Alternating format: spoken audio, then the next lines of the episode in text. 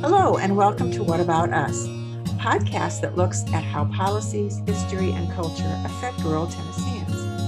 I'm the host, Sandy Rice, and I am part of the Tennessee Holler Podcast Network.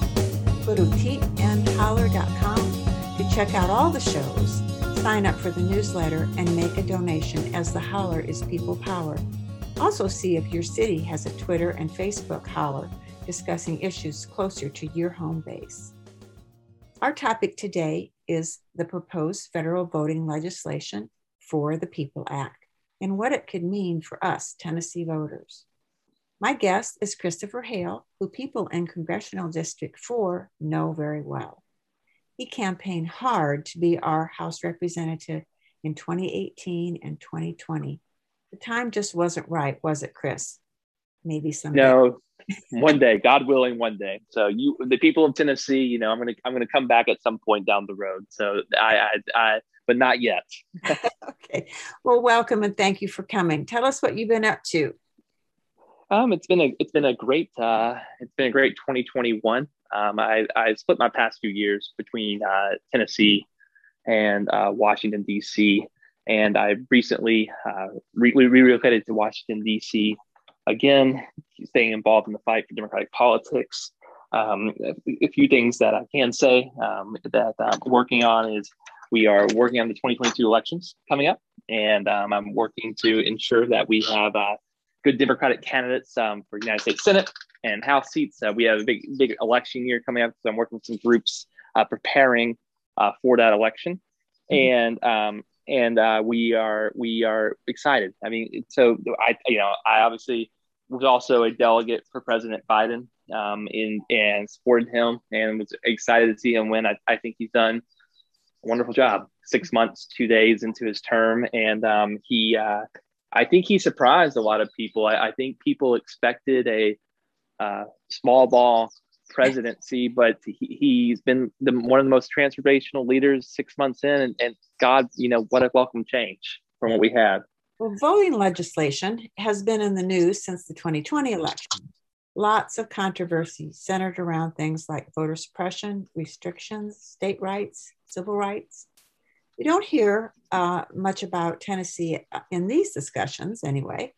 For one reason, I think um, because we haven't had any changes in our voting laws, and also because Tennessee voters, in my opinion, are already very restricted.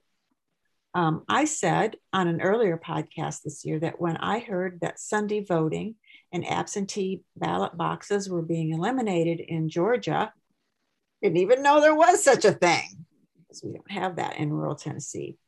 Um, so, Chris, our current administration feels like the government should make our right to vote easier, consistent, fair, equal, and for the people.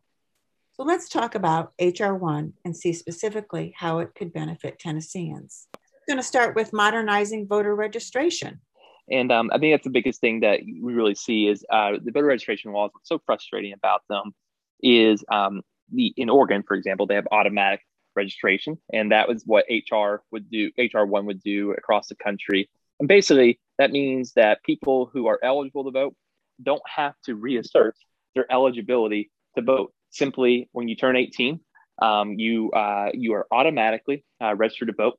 Um, when I turned 18 in the state of Tennessee, um, I signed up for selective service, which is uh, basically to register for the United States military service in, in the event of a draft. And um, that it should be easier to vote than joining the United States military and being eligible for a draft. So the idea is that 18, you simply become eligible to vote. Um, and this is not in any way um, a, a, difficult issue. It actually makes things, um, the administrative burden on the state of Tennessee easier. If you look, the administration made pretty, pretty clear. If you look at what the vast majority of resources, energy that is spent on at the state and local levels. So in Tennessee, um, the way we do it, like most states and municipalities, is we register at the county level. If you go talk, I'm a resident of Rutherford County. If you go talk about the output they put in day in and day out for their actual jobs, the vast majority of the paperwork that they deal with has nothing to do with the electoral politics whatsoever.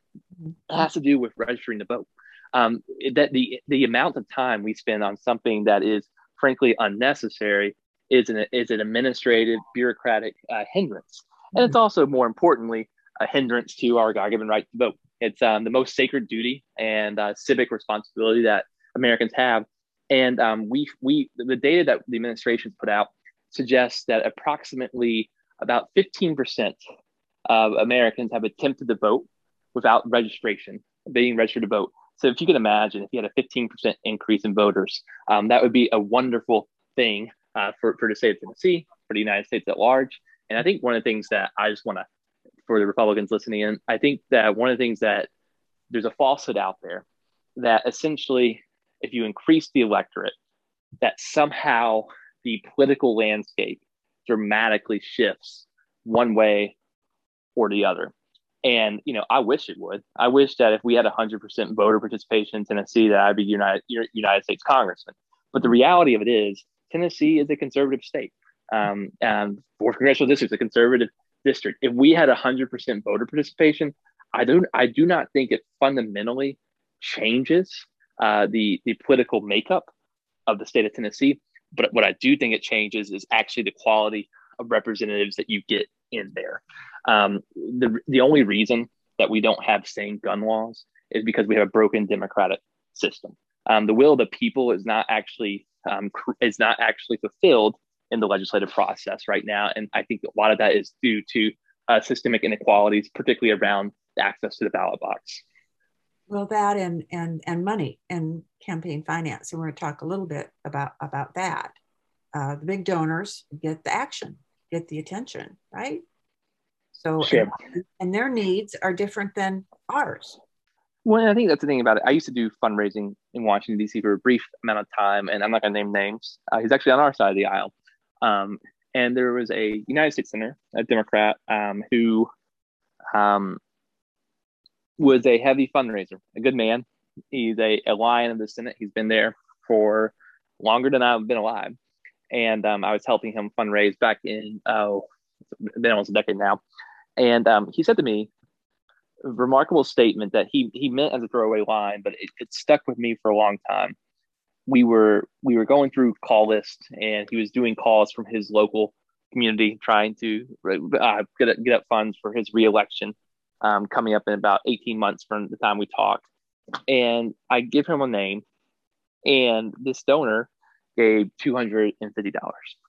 And the, the U.S. senator said to me, he said, "We do. Not, I do not talk to anyone for yeah. less than, than five thousand dollars."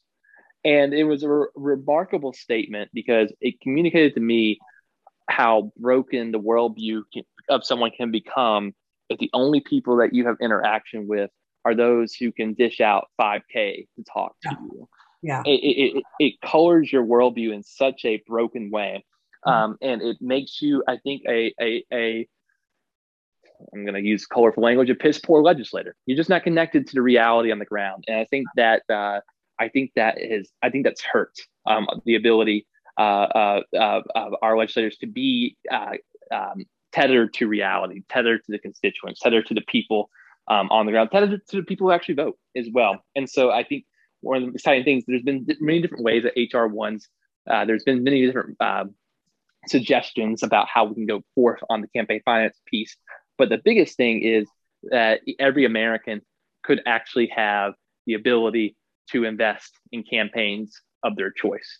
Um, and you know, I, one of the proud things I think I can't remember the exact number. I raised about three hundred seventy thousand dollars. I can't. I think I might be over uh, over the average donation to my campaign was thirty seven dollars, and we had we had donors from every state in this country, but more importantly to me as a Tennessean, from every every county in the state of Tennessee. And so I, you know, win or lose, I felt that my campaign was actually fueled by mm-hmm. people working on the ground, everyday Tennesseans who cared about their community, cared about their state, and wanted to see something different. But I think I think if I had gotten elected, um, I would have been beholden to the 5,000K folks or 5, 5K checks. I've been beholden to the voters, um, to, to the people who actually voted for me and fueled my campaign. I think the best legislators that I see in the country are those who have the smallest checks written to them. They seem to have, uh, you know, I'm Catholic. I like to call it quote, quote Francis. I, they, they seem to have a, a, a a, a uh, mentality from below. a praxis of understanding the world from the grass and not from the stars. And so um, I think that that is something that I, I, would like to see change. And I think I think what would be great is, is that every American taxpayer can write a check to the campaign, the campaign of their choice, and we can all be able to invest in people we like in our communities. Yeah. Well, let me let me just get back to the voter registration um, because I know that I've talked to a lot of people in rural areas that they just now have to go to the DMV if they're not a veteran. And um, the DMVs are few and far between. Sometimes they have funny hours, they may have long lines. Uh, you may get there uh, and you may not have the correct document. I mean, it's an all day thing. And the same thing for uh, students. There was some uh, bills proposed here in Tennessee this last legislative session to let students use IV, uh, um, college IDs, but also um, for information to go to the high school kids, the 16 and 17 year olds. You know that that was all uh, take, taken out. But if it were automatic, you would just you would just go and vote. You could go some to any any um, government agency, a public university, Social Security, um, DMV, um, and if, if it was still to register, you could you could do that, and then you could go vote with this legislation if this bill were to go through. Yes, I think the thing about it is like the, the question of election security. It, it's a um, it's it's a it's a cry it's a boy cry wolf situation. Um, there is minuscule amount.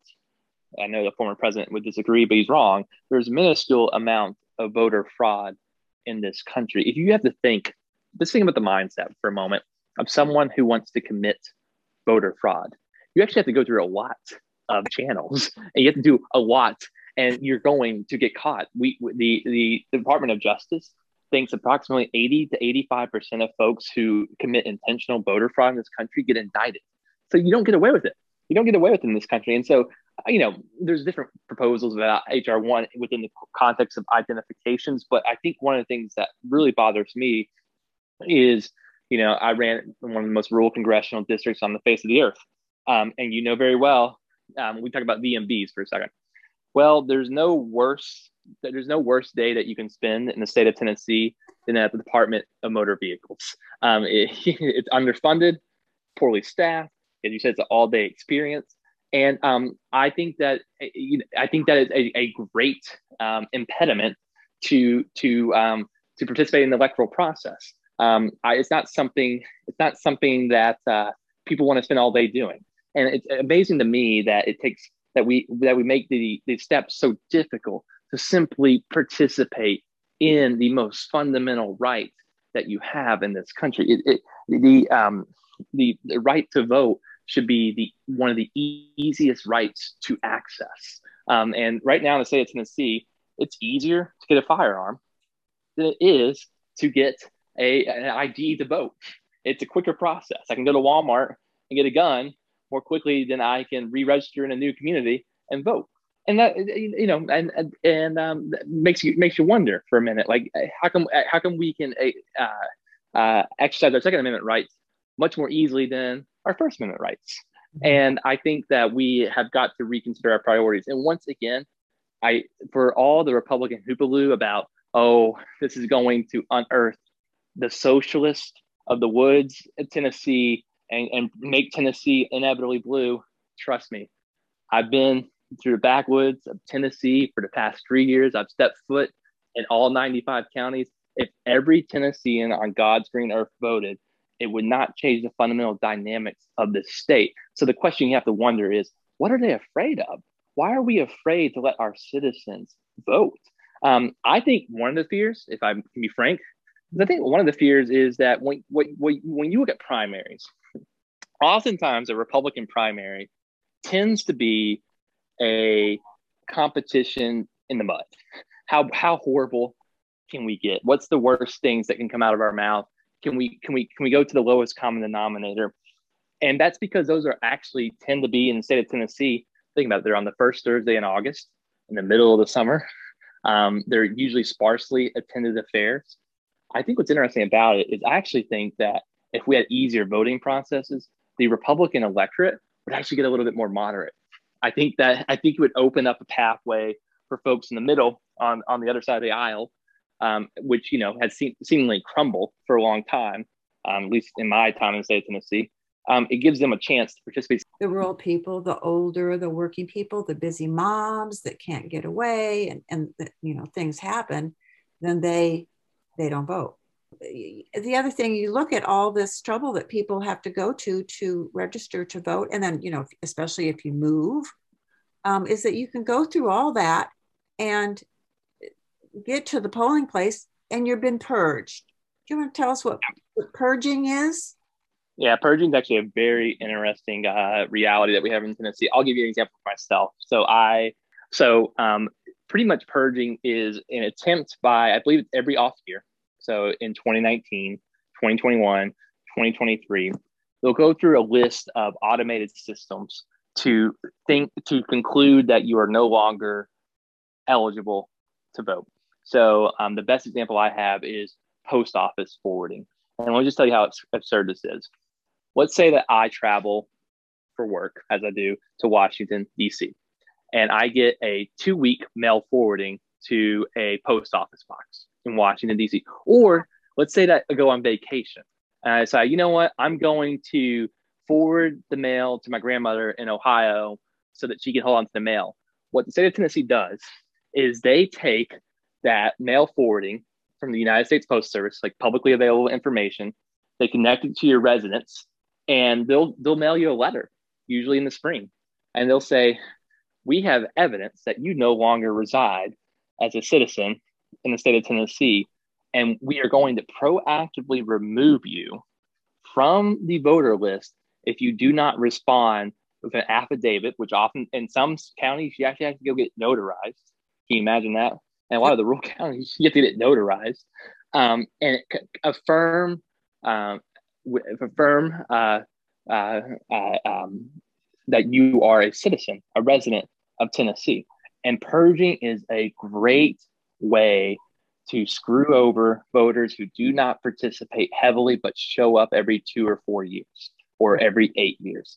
Um, and I think what, once again, just kind of the, the whole framework is usually the, the less participatory voters, those who show up once every four years, maybe once every eight years, once every six, once every two years, they tend to be more sane. Uh, they're, they don't view politics as a blood sport. Um, they, you know, they, they, they live their lives as Tennesseans and they, they, you know, they pay attention to the news and they're good people um, they participate in their community, but they're not obsessed with politics. It's not some it's not some fanatical sporting event. Um, and they tend to be, I, I say this with respect, more discerning, more thoughtful. And what we have, what's uh, happened is that those people get purged. Yeah, they, they may not have voted, but you know, the, uh, uh, apparently the system for doing this is flawed. But um, there are, you know, veterans that fought for our rights and our freedoms um, that show up and they're told they can't vote. I mean, that's that's a big slap in the face. You know, another uh, another way that uh, votes of regular people get thrown out is with uh, absentee ballots. Um, HR one proposes a lot of strengthening of voting, uh, voting by mail.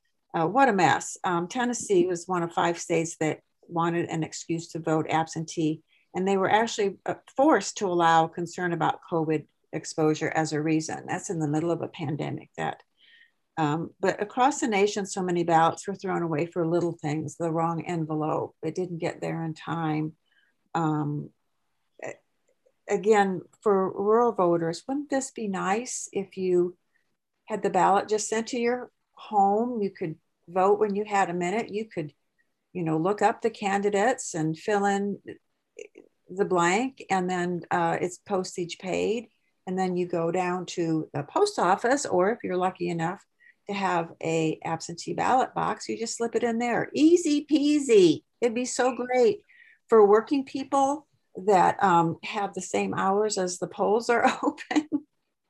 Sure. It's it's remarkable. Uh, in, in the fourth congressional district um, i remember receiving the data that approximately approximately a quarter of a million people in the fourth congressional district receive prescription drugs by mail. So it, you know, the, the, the you know, um, the willingness to, you know, to get your your Medicare Medicaid prescription drugs or private healthcare insured drugs um, by mail. So there's been a history uh, a, a, great a great uh, uh, um, a great honoring the solemnity of the United States Postal Service. So it, it seems to me that um, you know the, the, previous president, the former guy as we call him, um, he he tried to denigrate and and defang the United States Postal Service, and it's remarkable to me because it, once again, what's so what's so interesting politically about this is the people that use the United States Postal Service tend to be older, they tend to be rural, and they tend to be conservative. Let me just put it this way: they didn't vote for Joe Biden in, in large numbers, and so I and I do not understand why why why uh what what what politi- why they're politically scared. But it make it easy on folks. They they get they get prescription drugs by mail. So that you know we trust the postal service. It's a official act of government that it's, it's actually a constitutionally protected as service of the federal government. Um, so I, I think absolutely Tennessee actually we I think I actually would say we actually do pretty good on the amount of hours that we allow for in-person yeah, early have, voting. We do have early voting. We at least have that. Uh, some states, we do. Some states here of, uh, of late want to cut that back. You know, that's a, that's a little tactic to, to decrease voting. You know, um, we also have the technology for absentee ballots that um, track the ballot and confirm that it arrived. And yeah. if, if and, you still wanted to go to that polling place, your lines would be shorter. I mean, Absolutely. that's part of HR one too to minimize wait times at the polls. You know, I voted in Franklin County um, last year, and um, you know, now that we have um, cell cell phones, iPhones, and we can, it, it, the time goes a little bit quicker. But this line stretching around the the um, the main polling place there in in uh, Winchester wound around and around. I had volunteered to be a poll worker, and we got into the uh, room, there was like three people checking in voters and one per two two polling boxes, two yeah. booths. You know, and in bigger cities, I guess it's just unbelievable um, uh, days to take a day off, leave your kids, leave whatever business you have to do, and spend the whole day in line voting. And you could just do it at home. It's just it's. You know, and I think what's interesting about it is what what, what we what one of the things that the HR one does is is actually increases funding for for um, voter protection services and voter integrity services. So basically, poll workers in the state of Tennessee are, I think, in most jurisdictions, volunteer positions. They they do skew they do skew elderly, which I think can be perhaps a concern for some regarding the security. But one of the things that HR one does is guarantees a, a federal holiday. The, the, United States would have a federal holiday on the second, or I'm sorry, on the uh, first Tuesday after the first Monday in November. I think I got my Constitution right there, um, and, and, and and makes it a federal holiday. And so what that ensures is that um, that it professionalizes this activity. So you know, um, if, if you're of working age or you're of student age, you can't really participate in the poll watching activities or you, know, um, working the working the election booths, et cetera, because um, you work for a living. So if we can do things to ensure that we have more people actually participating in the civic act of protecting and and and and uh, and um, hastening and, and um, expediting um, the ability to vote in this country, it's a wonderful thing. Is once again, it ensures that people who are not uh, around uh, that are not heavy participators in politics can still participate in it. Um, you know, we need an American political system that that basically uh, flattens the playing field to ensure that you don't have to be a avid consumer of, of MSNBC or Fox News or CNN or, or uh, you know uh, the the political um, uh, windfalls of the day to participate in the democratic system. And that's good for the country. Um, it, it, this is not a this is not a um, activity of the elite. It should not be the activity of the wealthy. It should not be the activity of simply those who have the means to do so. What we really need to do is flatten the playing field so that every citizen um, can can exercise uh, you know exercise their God given right to participate in democracy's most sacred act. And that's all HR one's trying to do. And you know, I think I you know I follow this pretty closely. I did not think on after even after we won the Senate that this had much of a chance of happening. I feel pretty confident. If you look at the president's agenda, um, I think that HR one in some form, um, my party's not going to get everything we want. Um, we know that, but the, the basic tenets that I think are so important, I think we're going to get it. And obviously, we're going to do so over and above the ejections of our two senators, um, my United States congressman. But I think I think we're going to get the vote to make this happen. So I think it should be exciting for Tennesseans. And we didn't really talk about gerrymandering, but um, I don't know if you want to go into that at all. I don't know what, how much time you have left. Well, um, let me just uh, have a say two statistics here. I just can't help myself. Um, I have from the Brennan Center um, that if we modernize voter registration uh, with automatic uh, voter registration, we could add as many as 50 new eligible voters to the polls. That's the largest enfranchisement since the 19th Amendment was ratified, the largest wow. increase. And then, of course, women were given the right to vote. Um, what if we restored voting rights to people with prior convictions? Um, well, in Tennessee's uh, one of, has one of the highest conviction rates in the country. I believe I believe the statistic is one in seven Tennesseans have been charged with a crime in the state of Tennessee. It's nearly 15% of our electorate. Right. Well, this says um, 3.2 million people. Okay, so we have, um, we deny, state laws deny 4.5 million citizens the right to vote because of a criminal conviction, 3.2 million of whom are no longer incarcerated. In addition, though, Tennessee takes away the right to vote willy nilly for people who have not made restitution to their victims, that's paying their victims uh, for any, um, I guess, injury or property um, involved in the crime, but also if they're not current with child support.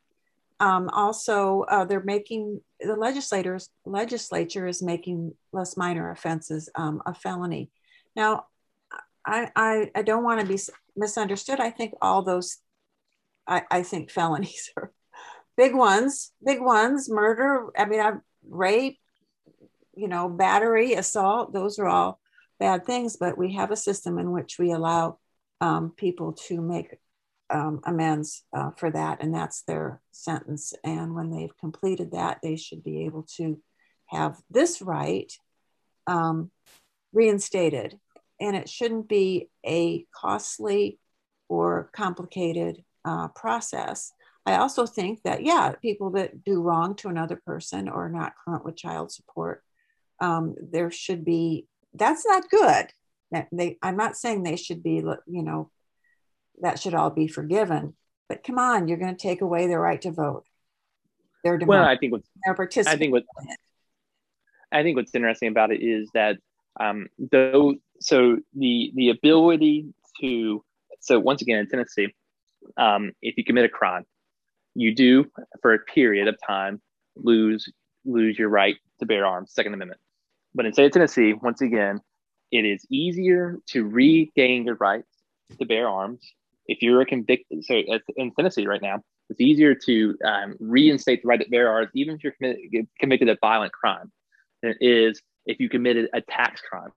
So let me put this way: a bookkeeper steals fifty thousand dollars from uh, her employer when she's 25 years old. She gets three years in jail it's impossible in Tennessee because of the felony statute, that crime, and, and the amount of money for her to get the right to vote in her 60s. She never can vote again in this state. But if if, if a man is convicted eh, uh, convicted of rape at 25 and he gets 10 years in prison, as soon as he gets out, he can get a gun. Because so he moves to the priorities of the state of Tennessee. It, it, it makes you wonder. Makes you wonder. You know, we, we have these archaic systems that uh, you know, I don't think the intentionality was necessarily there, but it creates outcomes that are fundamentally absurd. Um, there, there should be a right, especially for non-violent offenders, which the vast majority of convictions in this state are non-violent. The vast majority of them are in regards to in regards to money or in regards to uh, disputes uh, uh, that are of non-violent nature, and and it should be easier. It should be easier for those folks to regain their rights to vote than it should be for violent offenders regain their rights to have weapons. Um, and so we have to we have to when we start talking about criminal justice reform, we need to start looking at priorities and how we're doing this. You know, Governor Lee, God bless him, he uh, holds the Bible up with one hand and and then denigrates everything it stands for the other hand. He talks about he talks about criminal justice reform, and we haven't moved an inch on this. But we are one of the hardest states to regain your right to vote for nonviolent crimes in this state. And so I think that this is a good example of, of how um, we could build that more just and perfect union that our, our, our founders talked about, but also too, to fulfill one of the central tenets of President Trump's term. He talked about criminal justice reform being a centerpiece and Governor Bill Lee. He said criminal justice reform wanted to be, be one of his top priorities when he was elected governor uh, two and a half years ago. Mm-hmm. Yeah, well, he's been having some trouble getting the legislature to go along with him. Um, Chris, do you want do you want to talk briefly about gerrymandering, just what it is and? Sure. Well, I think um, the only thing I'll, I'll, I'll, keep it simple. Gerrymandering is an unfortunate word because in politics we like to create these big words to to um, to make ourselves sound smart and uh, and it complicates things. Gerrymandering is simply drawing a map to your political advantage and not drawing an electoral map to the regional, geographic, and cultural realities. Um, I'll give you an example. Um, I live in the 4th Congressional District. The very top of my district is La Vergne, Tennessee. La Vergne is predominantly a brown and black community on the fringes of Nashville. Um, if, if you scoot over about 230 miles, you get to the other end of the state uh, of my state, which is Meigs County, Decatur. There are more people in La Vergne and five square miles of La Vergne than 75 square miles of Meigs County. Meigs County and La Vergne have nothing in common. They're in different time zones. They're in different, they're in different geographies, they're in different topographies. But you know what? Um, they're a good map to get a Republican reelected. Um, when I ran for United States Congress, I had to I had to walk. I had to, I had to traverse from 16 counties across two time zones, uh, uh, five media markets, um, uh, and different realities. And what what it does is it ensures that the power structure of the majority stays in. But I'll be honest with you, Sandy. In the 1990s and the early 2000s, uh, our party was the gerrymanders. We did the same thing. We did the exact same thing when we controlled the state. Um, we we need maps that are fair. We need maps that are consistent. And you know what? Competitive elections are good for the country. Competitive elections, once again, we talked about this uh, consistently. It ensures that the extremes do not do not uh, um, become the the governing majorities. Um, because what's what's happened is there's been such polarization in this country. So you have folks that represent the most fringe lunatic theories on God's green earth getting elected because they're running in districts that are so safe. And so I think what we have to do is we if we draw districts that represent the local realities, geographic realities on the ground, there'll be more competitive elections. Look, the Republicans can draw very friendly lines uh, for that because Tennessee, no matter how you dice it, it's a Republican state. Um, it, you know, God willing, it's not going to always be a, a, Republican state, but it is right now. But what they can do is ensure that a doctor from South Pittsburg who goes up to Murfreesboro, Tennessee once every five years is not their congressman. You know, um, we've got to we've got to have we've got to have congressional districts, state districts that are not just simply uh, drawn for political gain, but are drawn to represent the realities of the community. And HR one would ensure that uh, gerrymandering is pretty much done away with. That there would be a non-partisan um, um, group that comes together, somewhat nonpartisan. There's still some partisan aspects to it, but the end result would be less crazy lines. I, I, I encourage everyone to go Google the Tennessee 4th Congressional District and ask yourself, why is the map drawn this way? And it's the answer is clear. yes. It's like a croissant. It is. Very squishing out the eastern side. It's pretty yes. bad. It's pretty I bad. Mean, I, I, I love the people, but I tell you what, I, I honestly experienced three different states every day. It was just different realities for folks. It's just not one, it's not one contiguous community let, let me just summarize what HR1 uh, I thought was important for our discussion today, and that was to make voting easier, modernizing voter registration with automatic online registration, same day registration and voting, eliminating uh, purges. This would all be better um, for Tennessee Tennesseans to get to the polls to make a difference. Um, you know, mail mail in ballots. You know, we um, got kind of used to to shopping online and getting everything sent to us, whether it be Amazon or FedEx or the US Postal Service. Uh, now we're kind of coming back up on problems with this COVID virus. We could be in the same boat again for future elections. So let's get that straightened out. Let's have some transparency um, and, and um, consistency and fairness in our um, in our voting process. That doesn't have to be such a hassle. I mean, Amen. we talked about um, you talked about you know gun legislation uh, and bills that have passed laws. You know that was to make uh, it easier for us to get guns, whether we wanted them or not. I guess. So why would we jeopardize our our right to vote? Why would we not want it to be um, consistent? And I think that um, I don't think we can trust the states. You know, the one thing we didn't talk about was the John Lewis Voting Rights Advancement Act. That is trying to reinstate the Voting Rights Act of 1965, where a lot of states in the South, you know, had these. You know, if you if you watch any movies about the civil rights movement, you know, um, black people weren't allowed to vote. They'd be they'd have to they'd have to answer a quiz they'd have i mean it's just ridiculous requirements and they kind of lost their rights to do voting the way they wanted to because it wasn't fair it wasn't right um, well now uh, for some reason i think because we had a black president the supreme court thought all that racism and all that controversy and angst was gone and we're right back at it with states being unfair and passing ridiculous legislation. So, um, you know, we need to to um, learn more about HR one. Contact our legislatures about it. I know that's hard.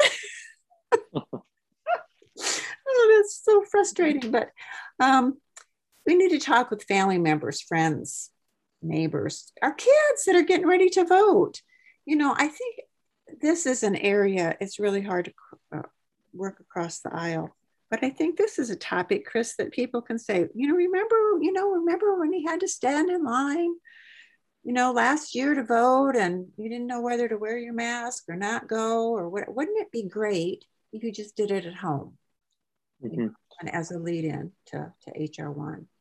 Um, and while it, and what it does is it makes politics easier to participate in. That's all it is. It's all, it's making it easier to participate in. And you know, I, have said before the voters of Tennessee. I guess now in four elections um, at this point, and I can't imagine, I can't imagine a elected official who does not want a heavier participatory process because what it does is it validates the the um, their mandate. Um, if you if you win an election when you have 85% of the people turning out, you know that you represent the majority of the sentiments of that community, and your election actually means more. You right. you actually govern you actually govern with a, a, higher moral authority than when you have these midterm elections we have with five percent turnout. Well, you know, um, Tennessee has a low voter turnout, and sure, who's blamed for that? The voter, right? Voter apathy. Okay, you know, because it's always easier to blame the individual, isn't it? Sure. No, and well, you know, it, it's remarkable. You know, the average working week in the state of Tennessee is not 40 now; it's about 52 hours, according to uh, the latest data that came out uh, study earlier this year. And we're putting the onus on families who have jobs and kids, et cetera, to to really um, to it's almost as bad as private health insurance to really um, work through an archaic system that that is is that is, is that stands against them at every turn. And so it's making it's it's creating a really unfortunate situation where really you know uh, our opponents claim to be the pro-family party but really the more invested you are in your family your kids community the harder it is to participate in democracy's greatest act. Well the other thing if, is if i'm a secretary of state or a government um, office or a legislator or a governor and I can blame you for not voting. I get to just throw up my hands and say, well, it's their fault. It's their right not to vote. It's harder to admit a policy is bad and, inju- and, and that an injustice hasn't occurred because what you, you have to do something. You have to go to work. Yeah, no, it's abs- it's absolutely true. Well, I hope to be there when the president signs HR one. I don't know if it'll be this year. I, I hope it is. We're working first, obviously, on this infrastructure bill, but I, you know, I think that I think that it's important that the people of Tennessee, the people of the South, people, the country understand what it will do uh, to make um, our democracy work better. The federal government is simply a backstop to ensure that people's basic rights are being met. The states will still run the elections. They'll just have higher standards to meet. Yeah. Okay, Chris. Well, I think we covered a big topic as best as we could. I thank you very much. Yeah, appreciate it, and I hope to see y'all soon. And I hope uh, I hope uh, summer is treating you well. And if you need a you know letter of recommendation, I I will. You just I will make sure. I'll, I'll give you a call. All right. Thanks, Chris. Thank you. Christopher Hale talking to us about HR1. Um, this has been What About Us with another interesting topic for you to mull over and share. What About Us is part of the Tennessee Holler Podcast Network. Go to TennesseeHoller.com and sign up for everything you can.